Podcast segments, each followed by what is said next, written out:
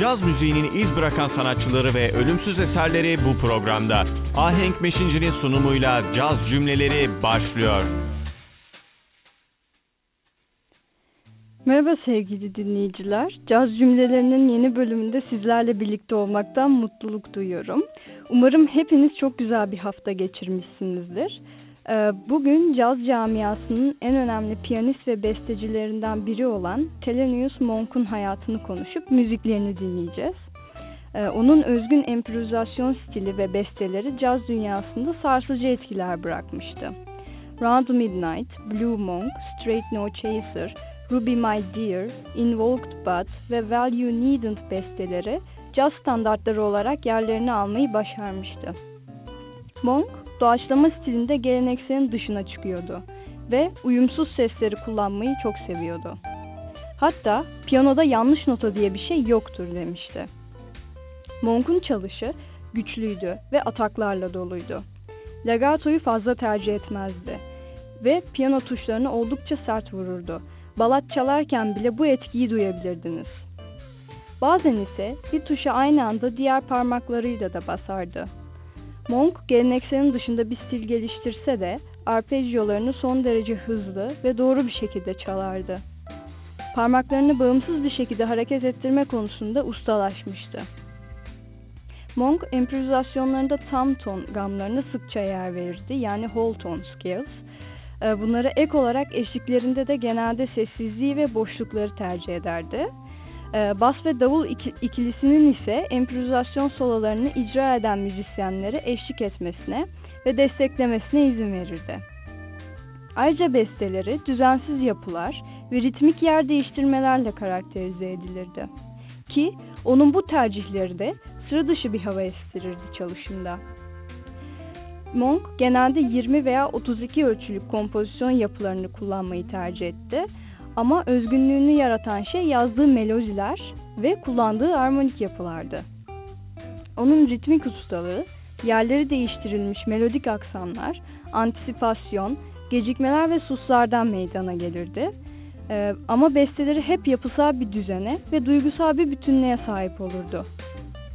Bestelerinde de sıkça si bemol tonunu kullandığını söyleyebiliriz.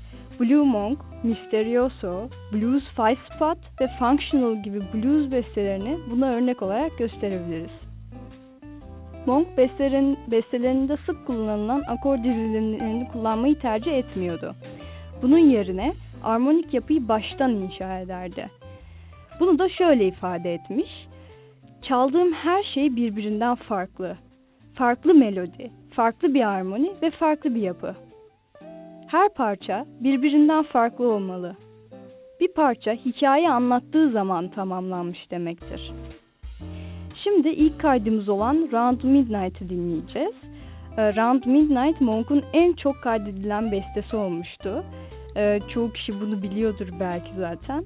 Ee, ve ilk olarak 21 Kasım 1947'de Genius of Modern Music Volume 1 albümü için kaydedilmişti. Ee, şimdi dinleyeceğimiz kayıtta Thelonious Monk piyanoda, George Tate trompette, Sahip Shihab alto saksafonda, Bob Page basta ve Art Blakey davulda yer alıyor. Hepinize keyifli dinlemeler.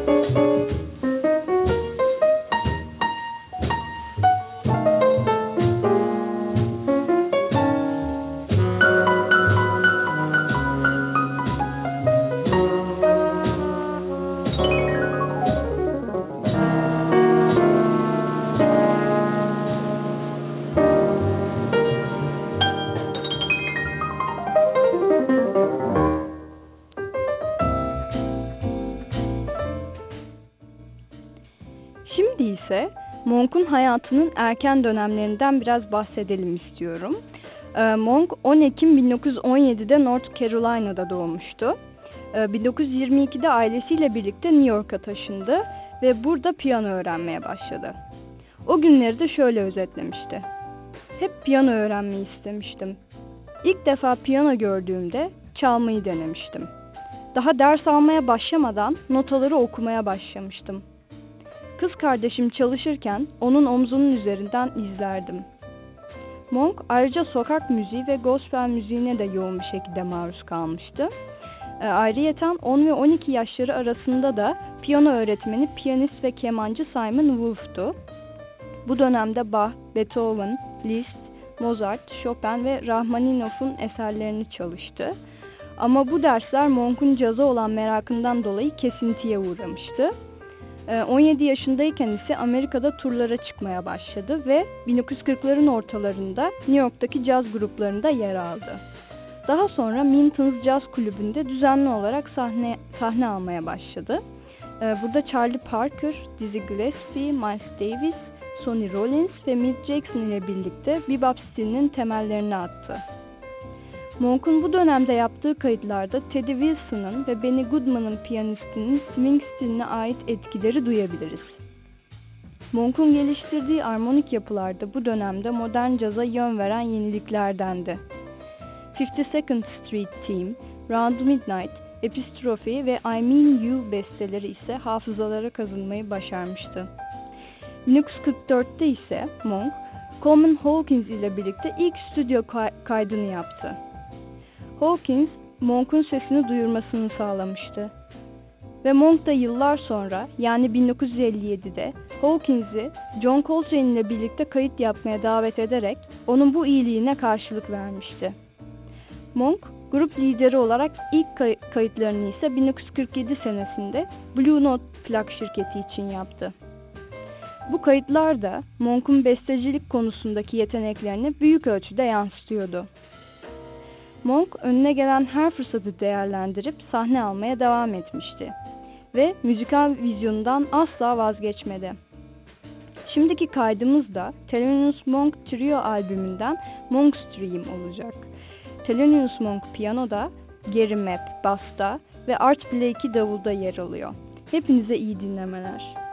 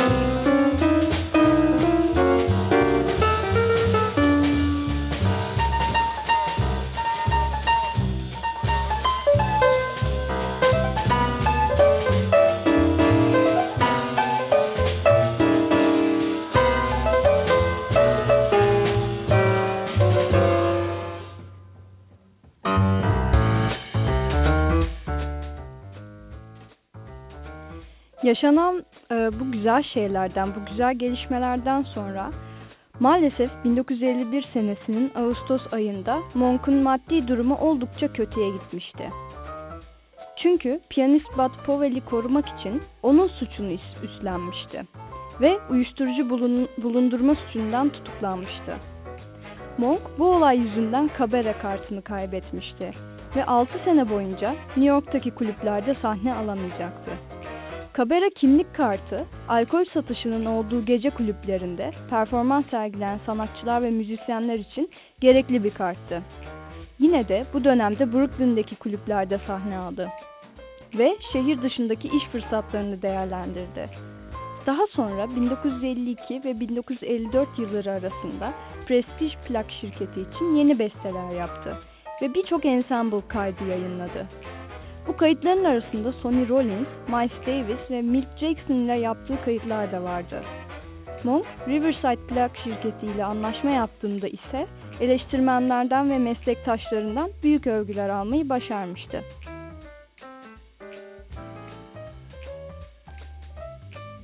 Ama satışlar çok yüksek değildi. Çünkü Monk'un müziği geniş kitleler için fazla kar karmaşıktı. 1954 senesinde de ilk defa Avrupa'ya gitti ve Paris'te kayıt yap yapmayı sürdürdü. Paris'teyken de Baroness Panonica de Königswarta ile yani bilinen kısa adıyla Nika ile tanıştı. Panonica, Rothschild ailesinin bir üyesiydi ve caz camiasında caz barones ya da bebop barones olarak bilinirdi. Panonica tam bir caz aşığıydı ve New York'taki caz müzisyenlerinin yakın bir dostu ve hamisiydi. Onları konserler için arabayla götürüp getirirdi. İhtiyaç duyduklarında da kira ve alışveriş giderlerinde yardımcı olurdu. Monk da Panonica ile hayatı boyunca yakın dost olmuştu. Konuya dönecek olursak daha sonrasında Monk, Miles Davis'in Legs Groove ve Miles Davis and the Jazz Giants albümlerinin kayıtlarında yer aldı. Miles Davis, Monk'un eşliği üzerine doğaçlama yapmayı zor bulmuştu ve ondan eşlik çalmayı bırakmasını istemişti. Bu durum üzerine ikili tartışmıştı. Monk'un müziği ilk başlarda anlaşılması güç olabilirdi. Bugün bile birçok müzisyen Monk'un disonans seslerle dolu ve alışılmışın dışında olan parçalarını çalışmaktan çekinir zaman zaman. Onun bebop stilindeki bazı çalışmaları ise aynı zamanda standart melodilerin yeniden, yeniden armonize edilmiş versiyonlarıdır. Ee, bunları örnek olarak Blue Skies, Invoked But ya da ve Sixteen'i gösterebiliriz. Şimdi ise Art Blakey with the Jazz Messengers with Thelonious Monk albümünden e, Evidence sizlerle olacak. E, Thelonious Monk piyanoda, Art Blakey davulda, Johnny Griffin tenor saksafonda, Bill Hardman trompette ve Spanky DeBrez basta yer alıyor. E, keyifli dinlemeler. Müzik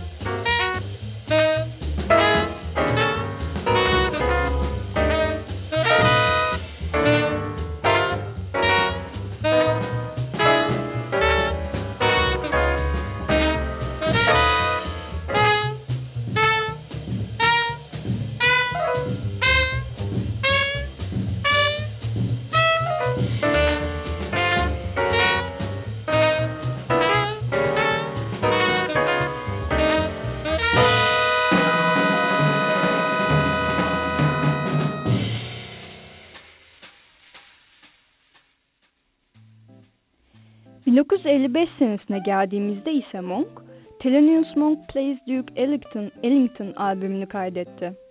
Bu albüm Riverside için kaydettiği ilk albümdü ve Duke Ellington'ın müziklerini kendi tarzıyla yorumlamıştı. Bu albümün amacı da onun özgün stilini daha geniş kitlelere, kitlelere duyurmasını sağlamaktı. Monk, Riverside için kaydettiği üçüncü albüm olan On Brilliant Corners'ta ise tamamen kendi bestelerini icra etmişti. Bu albüm Monk'un ilk ticari başarısını elde etmesini sağlamıştı. Daha sonra 1957 yılında New York'taki kariyerine tekrardan Five Spot Cafe'de John Coltrane, Wilbur Ware ve Shadow Wilson ile bir kuartet kurarak başladı. Bu ensemble'ın yaptığı kayıtların çok azı belgelenebilmişti. Çünkü yapılan sözleşmede maalesef bazı problemler yaşanmıştı. Coltrane aynı anda Prestige ile anlaşmıştı. Ama Monk eski plak şirketine geri dönmek istemiyordu. Bu kuartetin bir stüdyo kaydını da Riverside plak şirketi kaydetti. Bu stüdyo kaydı sırasında kaydedilen 3 parça bir süre yayınlanmadı. Ta ki Monk'un 1957 çıkışlı albümü Monk's Music'te yer alana kadar. Bu albümdeki Crepuscle with Nelly parçasında ise hiç improvizasyon yoktu ve bu açıdan farklı bir besteydi. Monk bu besteyi son derece planlı ve detaylı bir şekilde tasarlamıştı. Five Spot kafede kurduğu kuartet ise 1957 senesinin Noel döneminde John Coltrane'in Miles Davis'in grubuna geri dönmeye karar vermesi üzerine dağılmıştı. 1958 senesinin yaz aylarına geldiğimizde Monk tekrar bir kuartet kurmuştu. Johnny Griffin tenor saksafonda, Ahmet Abdülmalik basta ve Roy Haynes davulda yer alıyordu. Daha sonra Griffin'in yerine Charlie Rose kuartete dahil olmuştu. Yine 1958 senesinin Ekim ayında ise Monk Maryland, Maryland'daki Comedy Club'da sahne almaya giderken o ve Panonica Delaware eyaletinde polise yakalandılar. Monk'a bir takım sorular sordular ve Monk onlarla işbirliği yapmak istemeyince de polisler onu dövmeye başladı. Polislerin aracı arama emri vardı ve Panonica'nın valizinde uyuşturucu bulmuşlardı. Fakat Delaware Yüksek Mahkemesi yargıcı bu tutuklamanın yasa dışı olduğunu söylemişti. Sebebi ise Monk, Monk ve Barones'in baskı altındayken sorguya çekilmiş olmaları ve polislerin Monk'a şiddet uygulamış olmasıydı. Konumuza dönersek, Monk 1958, 1959 ve 1960 yıllarında Downbeat dergisinin Hall of Fame'ine yani Şöhretler Köşesi'nde yer almaya hak kazandı. 1960'lar ee, boyunca hatırı sayılır çalışmalara imza attı. Bu albümlere Chris Cross, It's Monk Time, Straight No Chaser ve Underground'u örnek olarak verebiliriz. Daha sonra 1962'de Columbia Records ile anlaşma yaptı Columbia Records o yıllarda Amerika'daki dört büyük, dört büyük plak şirketinden biriydi. Monk'un Riverside plak şirketiyle olan anlaşması da 1960 senesinin Nisan ayında sona ermişti. Bunun sebebi ise telif hakları ile ilgili ödemelerde sorunlar çıkmasıydı. Monk, Columbia'da yapımcı Thea Masaro ile çalıştı. Monk, Columbia plak şirketi için kaydettiği ilk albüm olan Monk's Dream'i ise tenor saksafoncu Charlie Rose, basçı John Ore ve davulcu Frankie Dunlop ile kaydetti. Columbia plak şirketiyle çalıştığı yıllarda beste çalışmaları sayıca azdı. Ama 1968 çıkışlı Underground albümünde yeni bestelerine rastlayabiliriz. Mesela 3-4'lük ölçüye sahip Ugly Beauty parçasını buna örnek olarak verebilirim. Aynı zamanda Monk'un Columbia'da yaptığı kayıtlar canlı albümleri de içeriyordu. Mesela 1963'te yayınlanan Miles and the Monk at Newport ve 1964'te kaydedilen Live at the Workshop ile Live at the Club albümleri ki e, bu son iki albüm 1982 senesine dek yayınlanmamıştı. E, şimdi sırada bir kaydımız var. E, Monk'un 7. stüdyo albümü olan Underground'dan Thelonious kaydı sizlerle olacak. Thelonious Monk piyanoda, Charlie Rose tenor saksafonda, Derry Gales basta ve Ben Riley davulda sizlerle.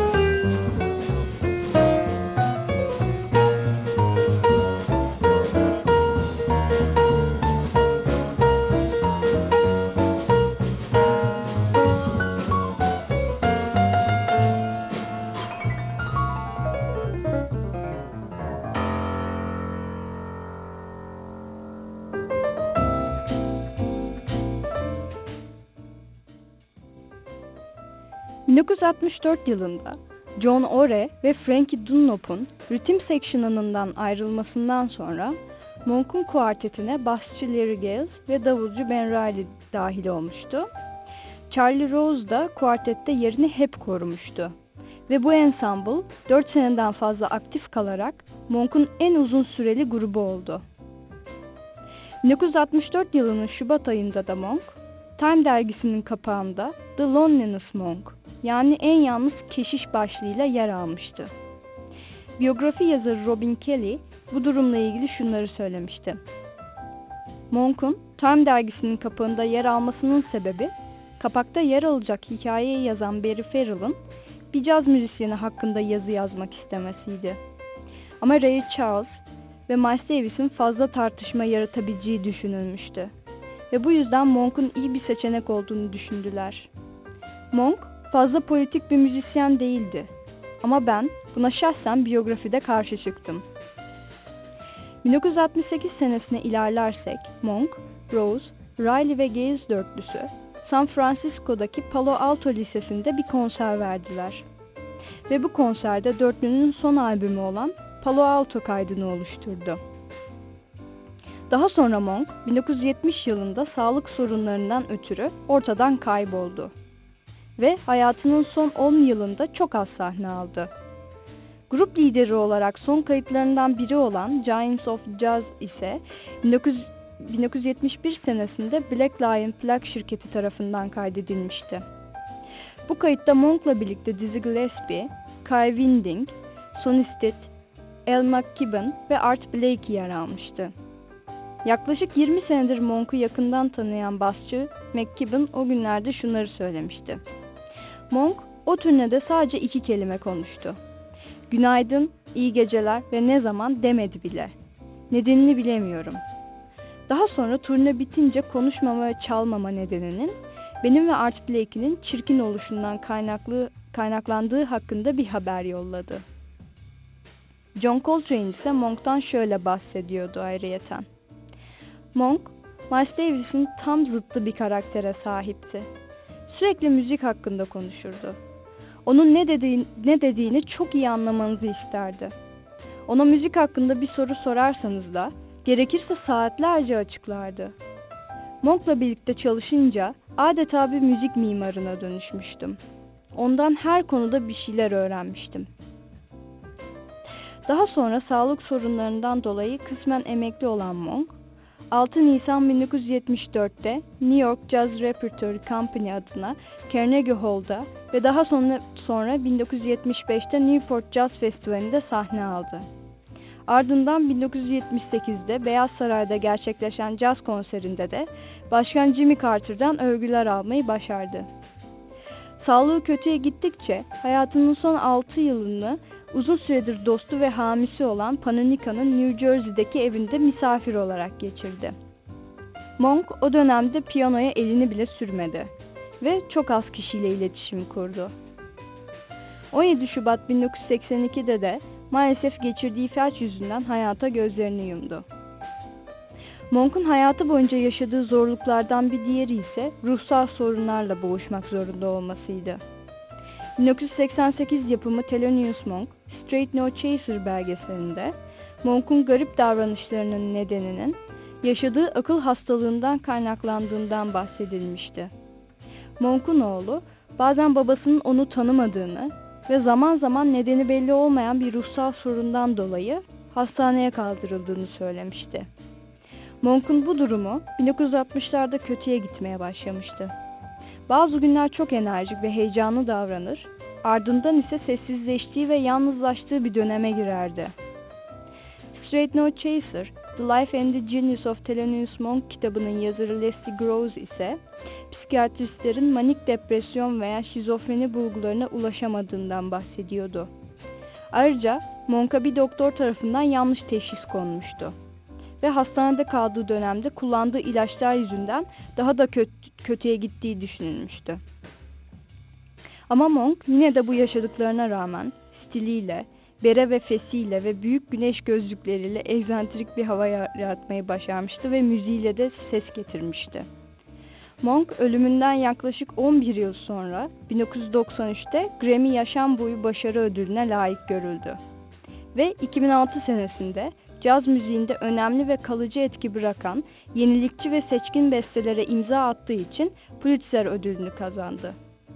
Ölümünden sonra bile onun çarpıcı stili, ürettikleri ve yenilikleri caz dünyasında önemli yerini korumuştu. Ve hala da caz müziğinin önemli figürlerinden biri olarak e, önemi, önemini koruyor. Bu sözlerin ardından bugünkü programı yavaş yavaş e, noktalamak istiyorum. Fakat sırada son bir kaydımız var. E, 1957'de kaydedilen Thelonious Monk with John Coltrane at Carnegie Hall adlı canlı albümden Crepuscule with Nelly sizlerle olacak. E, Thelonious Monk piyanoda, John Coltrane tenor saksafonda, Ahmet Abdülmalik basta ve Shadow Wilson davulda yer alıyor. Hepinize iyi dinlemeler diliyorum. Umarım keyif almışsınızdır ve çok güzel bir hafta sonu geçirmenizi diliyorum. Bir sonraki programda görüşmek üzere. Hoşçakalın.